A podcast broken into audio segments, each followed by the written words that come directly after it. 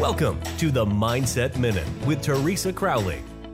A short, focused conversation about staying emotionally and physically happy and healthy. Now, here is Teresa. You and I are doing a collaboration, and that's what I'm going to talk about today. Collaboration.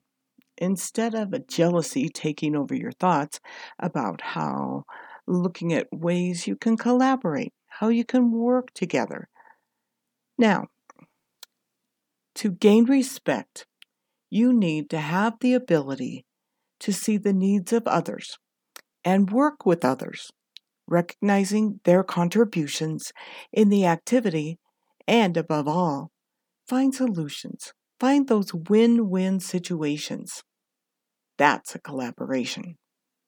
Thank you for joining me so much on the podcast today, and I do hope that you can join me again sometime and tell your friends about us.